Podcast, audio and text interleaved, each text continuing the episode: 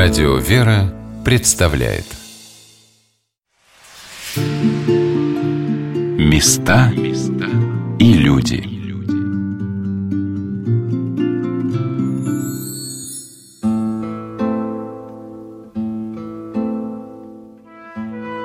Как развивается жизнь человека на Земле? Каждый из нас в юности стремится исполнить свои желания, осуществить свои надежды. Получается это по-разному, в большей или меньшей степени – кто-то обретает семью, находит интересную для себя работу, но это еще не самое главное. В жизни любого человека наступает период, когда он начинает понимать смысл своего существования на Земле под водительством Божиим. И тогда все события твоей жизни выстраиваются в стройный путь, а идеалы вырисовываются совсем иного характера. Человек стремится обрести радость, чистоту и свободу, которая приближает его к небу. Здравствуйте, дорогие друзья! У микрофона Анна Шалыгина. Сегодня мы с вами отправляемся на полуостров любви и юности, где неподалеку от города Твери, в могучую реку Волгу, впадает речка Орша, там, где расположен Оршин Вознесенский женский монастырь. Попасть в обитель можно и по суше, и по воде. Я приехала в Тверь уже поздно вечером, и меня заботливо, по благословению матушки Игумени Евпраксии Инбер, настоятельницы Оршина монастыря, встречал водитель Евгений Семенович Башкиров, который был моим первым проводником в это загадочное для меня поначалу место. Проехав по Твери и оказавшись на трассе Москва-Петербург, мы въехали в густой хвойный лес, и казалось очень долго по серпантинной дороге необыкновенной красоты и тайны ехали к монастырю. Оказывается, от поселка Саватьево, названного так в честь прославившего эти земли святого преподобного Саватия Оршинского – Дорога идет по густому лесу. И вот 30 лет назад в этом лесу нередко можно было увидеть такую картину. Три девушки в сопровождении священника идут по лесной дороге с богослужебными сосудами, иконами, чтобы отслужить на Орше божественную литургию. А началась история возрождения Оршина монастыря 15 июня 1992 года, когда игуменя Иулиания Ританиеми ныне настоятельница Свято-Екатерининского женского монастыря в Твери, вместе с протереем Николаем Васечко, дерзновение которого открыло двери многих храмов и монастырей на Тверской земле, на катере пришли по Волге к Коршинскому причалу. Обо всем этом я узнавала из бесед с насельницами обители. Каждая инокиня и монахиня вносили свою яркую грань в этот прекрасный оршинский бриллиант. И уже в уютной келье матушки-настоятельницы, игумени Евпраксии, этот драгоценный камень стал медленно разворачиваться перед моим мысленным взором и освещать меня своими лучами. Матушка вспоминала, как зажегся вновь огонек веры и молитвы в этом месте – мы пешком ходили через лес 7,5 километров, мы дышали на автобусе до поворота, дальше транспорта не было, и шли через лес в валенках. Ну вот это же уже были 92-й год, да. перестройка тут все. А знаете, мы не чувствовали перестройки, мы потом уже поняли, в какое время здесь оказались, потому что когда здесь живешь, мы настолько были, просто эти политичные люди, как-то совсем жили по-другому. Сейчас как другое отношение ко всему. Все равно, матушка, ну как это в лесу, в валенках, зимой нет нечем не топить, ничего, это же не война, там не 30-е годы. Понимаете, мы знали, на что шли. Мы все были городские люди. Вот мы пришли сюда, мы понимали, что надо монастырь возрождать, что старец нас благословил. Мы понимали, что ну, вообще-то мы чувствовали, что это исторический момент, что мы наконец дожили до того, что монастырь восстанавливается. Мы знали, что в этих руинах наше дело тут молиться. Построим мы, не построим. Мы никогда не думали, что здесь будет много сестер. Мы думали, господи, если будет когда-то 15 человек, какое это будет счастье. Потому что у нас было трое здесь сначала, а потом четверо. Понимаете, за нами был старец. Это все совершенно по-другому, потому что ну, ну, ничего было не страшно, ничего не боялись тогда. Ну, нечего есть, ну, значит, нечего, а как же Господь? И утром смотрим, кто-то привезет мешок картошки, он по двери стоит. Вот не было этой картошки, кто, откуда это все бралось? Это вообще были одни сплошные чудеса постоянно. Какая-то гуманитарная помощь в Москве появилась, мы об этом узнали. Поехали, каким-то чудом у нас оказалось. Мы потом эту чечевицу с рисом ели два года. И с тех пор не, не могу видеть ни рис, ни чечевицу. На первый чечевица, на второй рис. На следующий день на первый рис, на второй чечевица. И так два года у нас никакой другой этой пощи не было. Ну, как разница, ну, была она и хорошо, ну, какие-то грядки потом появились. Настолько это все было не главное. Вот нам нужно было, чтобы совершался суточный круг, чтобы на этом древнем месте совершалась молитва. И как-то Господь стал посылать людей, которые помогали. У меня неспроста стали возникать поэтические образы в воспоминаниях о поездке в Воршин монастырь. Увидев старинный строгий храм, расположенный в глубоком, скрытом от людных потоков месте, среди почти северного пейзажа, меня поразила в насельницах обители эта необыкновенная одухотворенность и возвышенность. Как на древних фресках иконописные образы как будто приподнимаются от земли, стоя на цыпочках, так и здесь все стремятся быть выше земных попечений. При этом все устроено очень основательно и солидно. Я спросила матушку, а что здесь было, когда они впервые вошли в монастырь? А мы увидели интересную вещь такую. Мы увидели совершенно разрушенный монастырь. Вот этот дом игуменский, совершенно разбитый, без окон, без дверей, без перегородок. То есть там второй этаж подняться было вообще невозможно, только швеллера лежали. Три стены, и сейчас ворота, четвертой стены вообще не было, там какая-то ферма была с той стороны. Прекраснейший храм, разрушенные. Ну, не до основания затем, конечно, но в тяжелом состоянии. Такая была картина печальная. А с другой стороны, нам тогда было ничего не страшно. Это говорите, страшно ли было? А ничего не было страшно, потому что у нас был батюшка, и если было благословение, можно было идти по водам. Вот так мы жили тогда. Поэтому это совершенно было не страшно. Хотя уже был август, казалось бы, зима впереди, и непонятно, как тут вообще можно жить. Негде. То есть ни одного дома, ни одной комнаты даже подходящей для жилья нет. Купол из оцинковки, как в футбольный мяч с такими большими какими-то гранями, на котором огромными буквами написано «Кинчев». Не знаю, как они туда собрались с этой малярной кистью. Ну, понятно было, что храм прекрасный, но алтарь разрушался, там, не знаю, 10 слоев рубероида. Ну, когда внутрь зашли, мы увидели вот эти полы, которые отец Николай настелил, и арка была заложена белым кирпичом. Потом, когда мы зашли в центральную часть храма, в старинную, вот четверик, там было полтора метра, наверное, птичьего помета, и висели, свисали с потолка леса. Они свисали, потому что на высоту руки, они были спилены вот так местными жителями на дрова. То есть ты идешь, над тобой висят бревна, непонятно, какой из них свалится тебе на голову или не свалится. Но это не главное. Был очень интересный момент, я помню. Со мной такое только в Печорах было, когда я там оказалась первый раз. Совершенно звенящий воздух и ощущение иного жизненного пространства. Как-то все меняется. То есть вот меняется пространство-временные соотношения. Я не знаю, как это объяснить, но вот это чувствует душа, что все, все иное. Вот я помню, когда я в Печору приехала, еще лыжи с собой взяла, вообще ничего не понимала. У меня есть про это рассказ в книжке. Вот я вышла из автобуса, и я поняла, что я попала в совершенно другой мир. То есть я эти лыжи вот как-то там держала за спиной, как будто бы они не мои.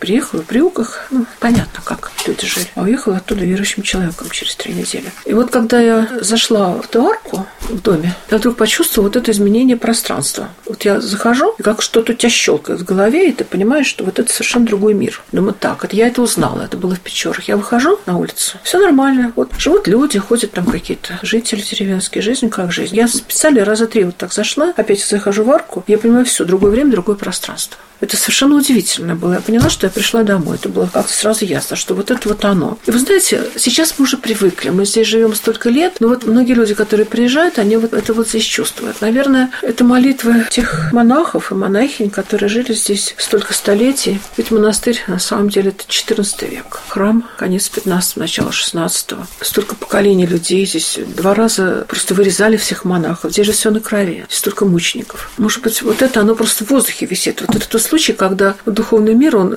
прорывается в мир физический. С такой интенсивностью начинает, ну, просто, что называется, камни возопьют, чтобы до тебя дошло, куда то попал. Интересно, вот особенно в первые годы люди сюда приезжали, они на третий день вспоминали, что у них где-то там семья за воротами в каком-то городе. Ну, вот так бывает.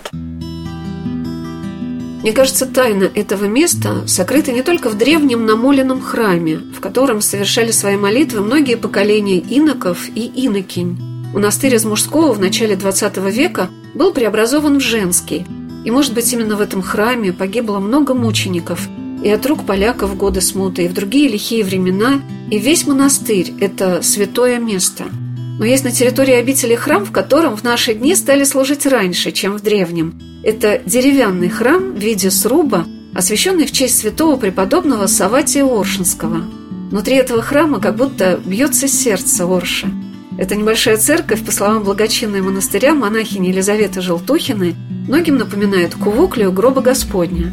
И как свет кувуклии освещает всю нашу землю, так весь Оршин монастырь согрет теплом первых молитв в этом храме, посвященном преподобному Саватию Оршинскому.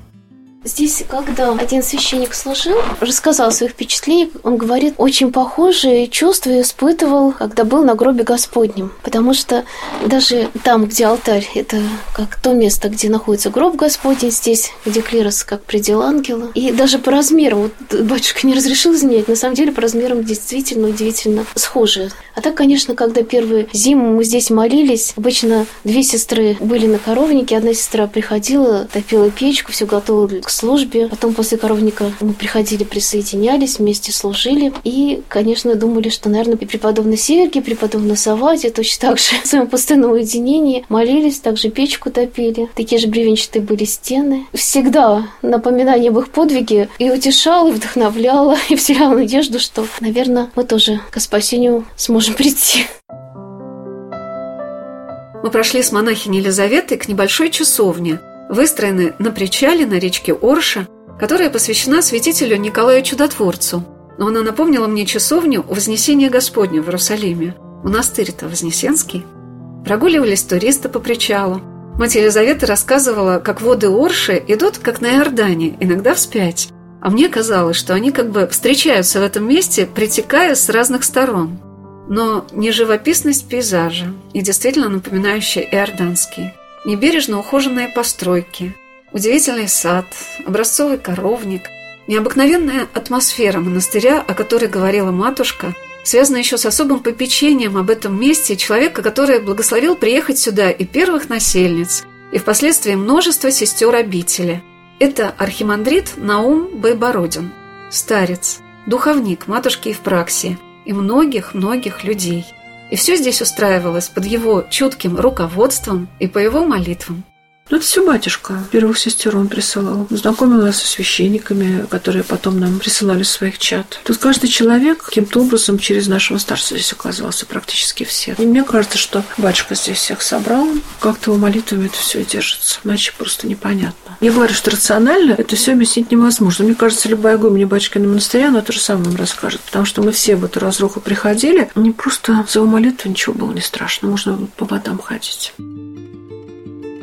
Такое, наверное, впервые у меня возникло чувство, когда я увидела, как матушка игуменя Евпраксия, под четким попечением которой в Оршином монастыре подвязаются уже 60 сестер и подрастают 22 девочки в детском реабилитационном центре, как нежная любящая дочь говорила о своем духовном отце как о главном человеке в своей жизни – мы приезжали к батюшке, вот у меня в кармане лежит список вопросов. Восемь, там, десять, целая куча, да? Ну и что? И проходит время, там толпа народа стоит, то есть ты понимаешь, что ты вряд ли попадешь, потом у тебя вот так, ну что у тебя? Я не успеваю рот открыть. А он мне уже отвечает на эти вопросы в том порядке, каком они там написаны. Понимаете, мы к этому тоже привыкли. Мы знали, что даже если в кармане даже нет таких вопросов, но все равно на самый главный вопрос ты все равно ответ получишь. Если даже он ничего не скажет, достаточно туда приехать. Все равно все управится и будет так, как нужно. Мы к нему ездили, мы ездили к преподобному Сергию и знали, что это его ученик, это его продолжение, это его как наследник на земле. Это было понятно вот, по всей жизни. Можно примеров приводить тысячи.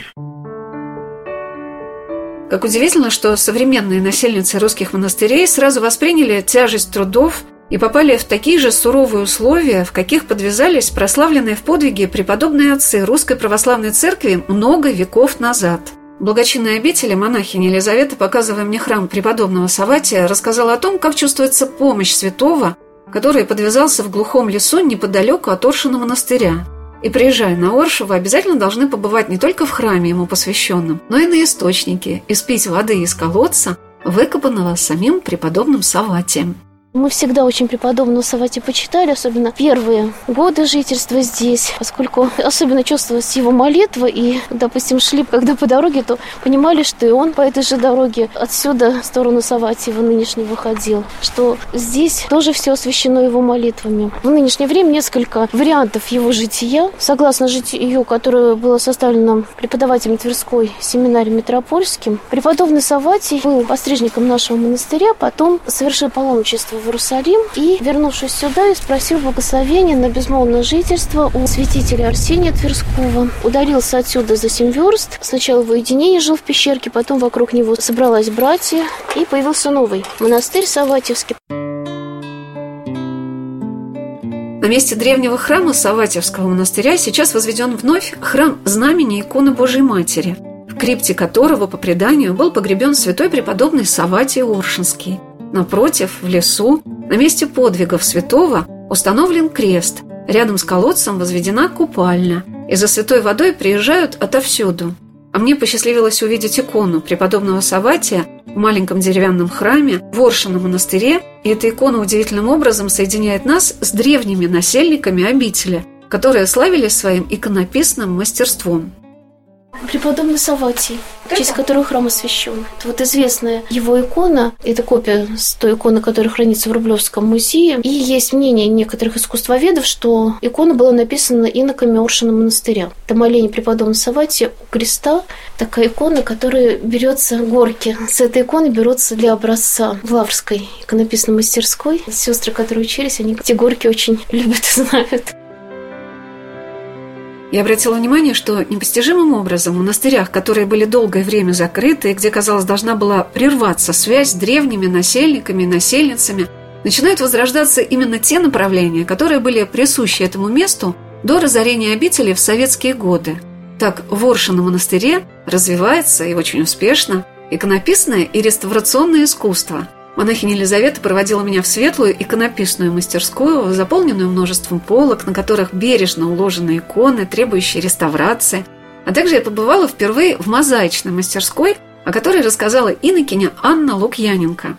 Мозаика делается из смальты, и когда большие куски мы вот этим смолькоколом раскалываем большие, а маленькие уже докалываем молотком, а совсем поменьше щипцами. До такого модуля, бывает еще и меньше модуль, микромозаики. Но в основном мы вот таким модулем. У нас на часовне уже есть одна мозаика, а еще в храме вторую сделали. Архангела Михаила скоро тоже будут монтировать.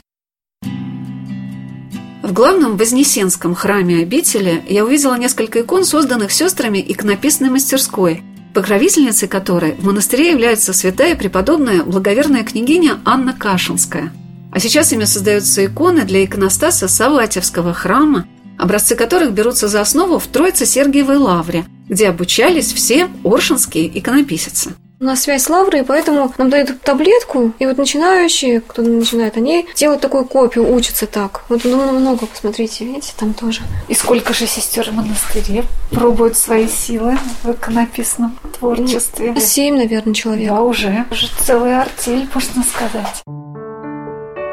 Инокиня Анна поделилась, что самым трудным является возображение святых, написание их ликов. И для этого необходим особый молитвенный труд. И как приходится справляться иногда со своими несовершенствами.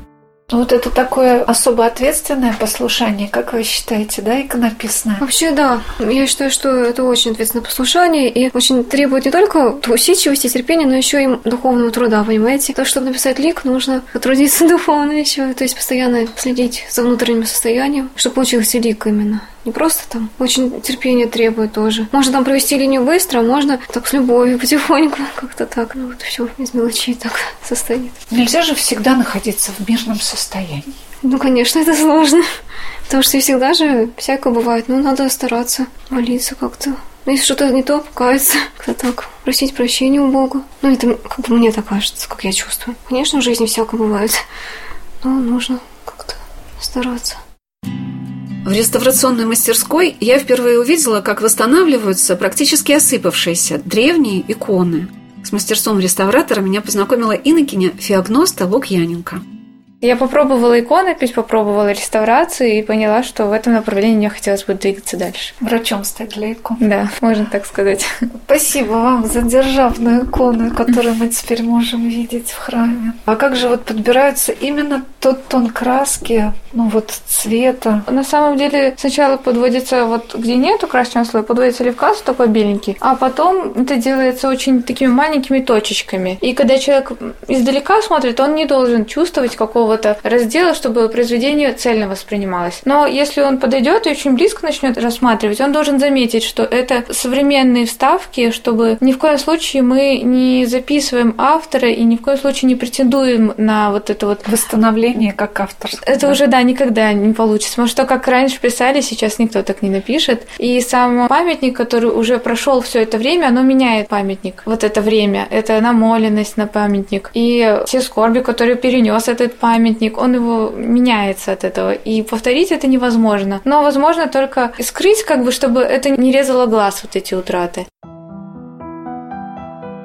В Вознесенском соборе я увидела державную икону Божией Матери, которую восстановили реставраторы обители. Ее светлый сияющий фон уже мне не забыть. А до недавнего времени она была сокрыта под многими наслоениями. Так что трудно переоценить искусство реставраторов. Также в обители реставрируют книги. И в трапезной монастыря сейчас представлена выставка обновленных книг. Какими же замечательными трудами может быть наполнена жизнь каждого человека, особенно если это юный человек, ищущий свое призвание в посвященном святому праведному Иоанну Кронштадтскому, православном детском социально-реабилитационном центре «Родник», в котором при Ошином монастыре живут и учатся 22 девочки, с ними занимаются и светские педагоги, и монахини. Об этом рассказала настоятельница обители матушка игумения Евпраксия Инбер.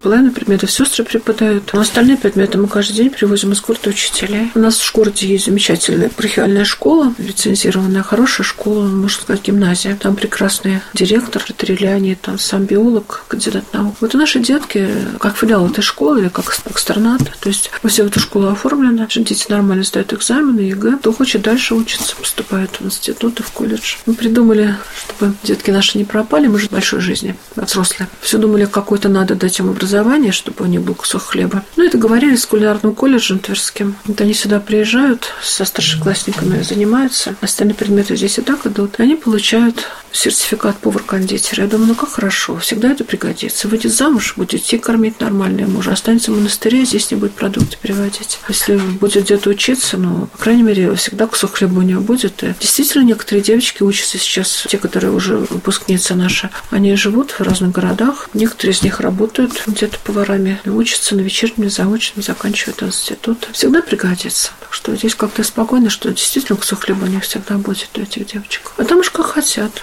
Дети почти все родительские. Но семьи в большинстве своем трудные семьи. Это же так называется социально-реабилитационный центр для детей с трудной жизненной ситуацией. То есть у каждого своя ситуация по-своему трудная. Ну, это такой труд благодарны. Я не знаю, что будет дальше с детками, у каждого своя судьба, и бывает и тяжелая наследственность, но я знаю одно, что мы делаем то, что мы можем, и дети с детства приучены к храму, если даже, как это бывает в подростковом возрасте, что не отходят от церкви, по крайней мере, когда-то потом в жизни, все равно это все останется, правда же? И они уже знают, к какому берегу плыть. Так что будем надеяться, что все это даром не пройдет. Наверное, нужно обладать огромным сердцем, чтобы вместить в него заботу о стольких людях. Познакомившись с матушкой в праксе, я поначалу и не поняла, что в течение всей нашей беседы не я старалась спросить у матушки обо всем, что связано с Оршиным монастырем, а матушка бережно узнавала о моей жизни, моих проблемах, желая помочь и поделиться своими мыслями и о том, что происходит вокруг, и как правильно ко всему относиться, как будто материнской рукою накрыла мою душу и поддержала ее. Не запомнили слова монахини Елизаветы о том, как получается у сестер обители при огромном числе послушаний в монастыре, напряженной молитвенной жизни, оставаться такими радостными и приветливыми. Столько тепла и утешения мне подарил каждый человек, с которым я встретилась в обители. Матушка нас с самого начала приучила, чтобы мы служили ближним. Это самое главное наше делание. А через служение ближним – служение Богу. Своим примером. На самом деле, матушка настолько человек, привыкший жертвенно жить, этому она научилась от своей мамы. Потому что вот про маму-то она так может говорить. Про маму она так говорит. А мы видим, что это то, что она говорит про маму, это на самом деле и про нее тоже, в первую очередь даже. То есть настолько самоотверженно все делает ради нас, ради ближних, несмотря ни на возраст, ни на какие-то немощи. Просто всегда удивляемся, насколько матушка жертвенно служит, и за это жертвенное служение Господь и какую-то силу дает, и возможности все оставлять. Мы стояли с монахиней Елизаветой перед большим красивым зданием детского социально-реабилитационного центра. И я узнавала все больше и больше о том, каким разнообразным попечением посвящают себя сестры обители. Оказывается, это не только трудный путь молитвы и отсечения своей воли, монастырских трудов – это еще и просветительская миссионерская деятельность, вышедшая за пределы обители. Сестры Ошина монастыря преподают на богословских курсах, созданных в Тверской епархии. Читают замечательные научные доклады на конференциях и рождественских чтениях, занимаясь глубокими исследованиями, обогащая историю Русской Православной Церкви. Кроме необходимых послушаний, без которых невозможно прожить, с самого начала батюшка нам благословлял и послушание учебное. То есть находили при любой загруженности время того, чтобы сестры готовили лекции по истории церкви, по толкованию Священного Писания, Ветхого и Нового Завета. Учили наизусть катехиз святителя Филарета Дроздова. И матушка всегда очень строго напоминала, чтобы никогда не забывали о чтении святоотеческих книг. Сама всегда контролировала, чтобы ум сестер праздно не оставался. И когда у нас уже стало чуть-чуть побольше времени, чуть-чуть побольше возможностей, то практически все сестры, которые могли и могут, начали обучение дистанционно в Алматинской духовной семинарии. На факультете миссионерском есть дистанционное обучение. Сестры пишут контрольные, отсылают туда, сдают семинары, там сдают экзамен, пишут курсовые работы. И у нас уже человек, наверное, 15 выпускников есть, и человек 20 еще продолжают учебу в семинарии. Сестры новопоступающие, кто имеет способность к обучению, также начинают учебу и продолжают. И кроме того, у нас наш монастырь, можно сказать, отвечает за курсы базовой подготовки для монашествующих Тверской епархии. То есть сестры нашего монастыря, уже окончившие семинарию, читают лекции для сестер Тверской епархии, кто не имеет духовного образования, проводят лекции. И учебная наша деятельность, она все больше и больше развивается.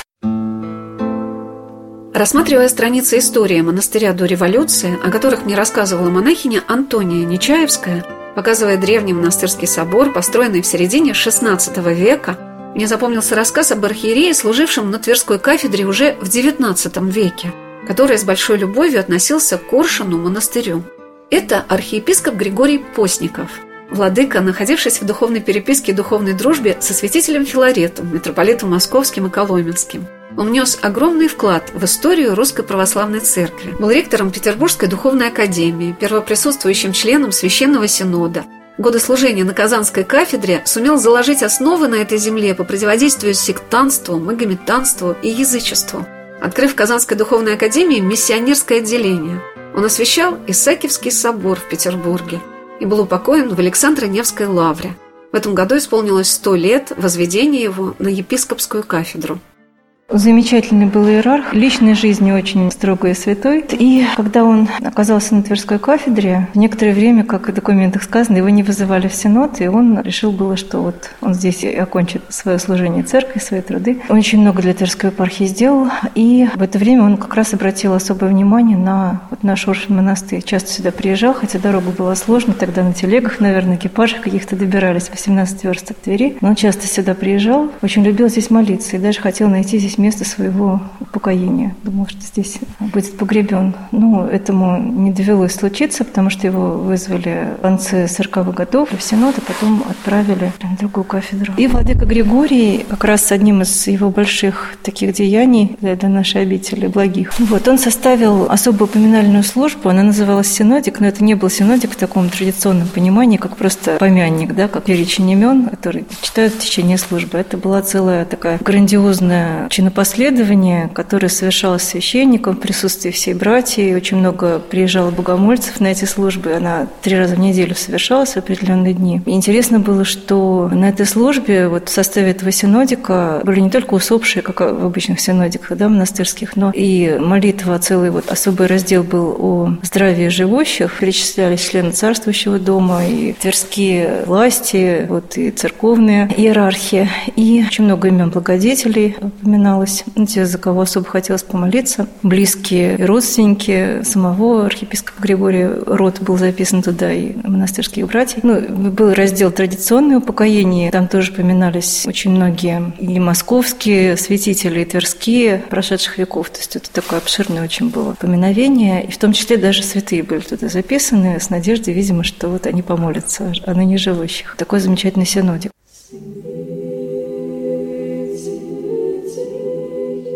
Строки монастырского синодика поражают масштабом попечения владыки обо всех людях, даже далеких от жизни церкви.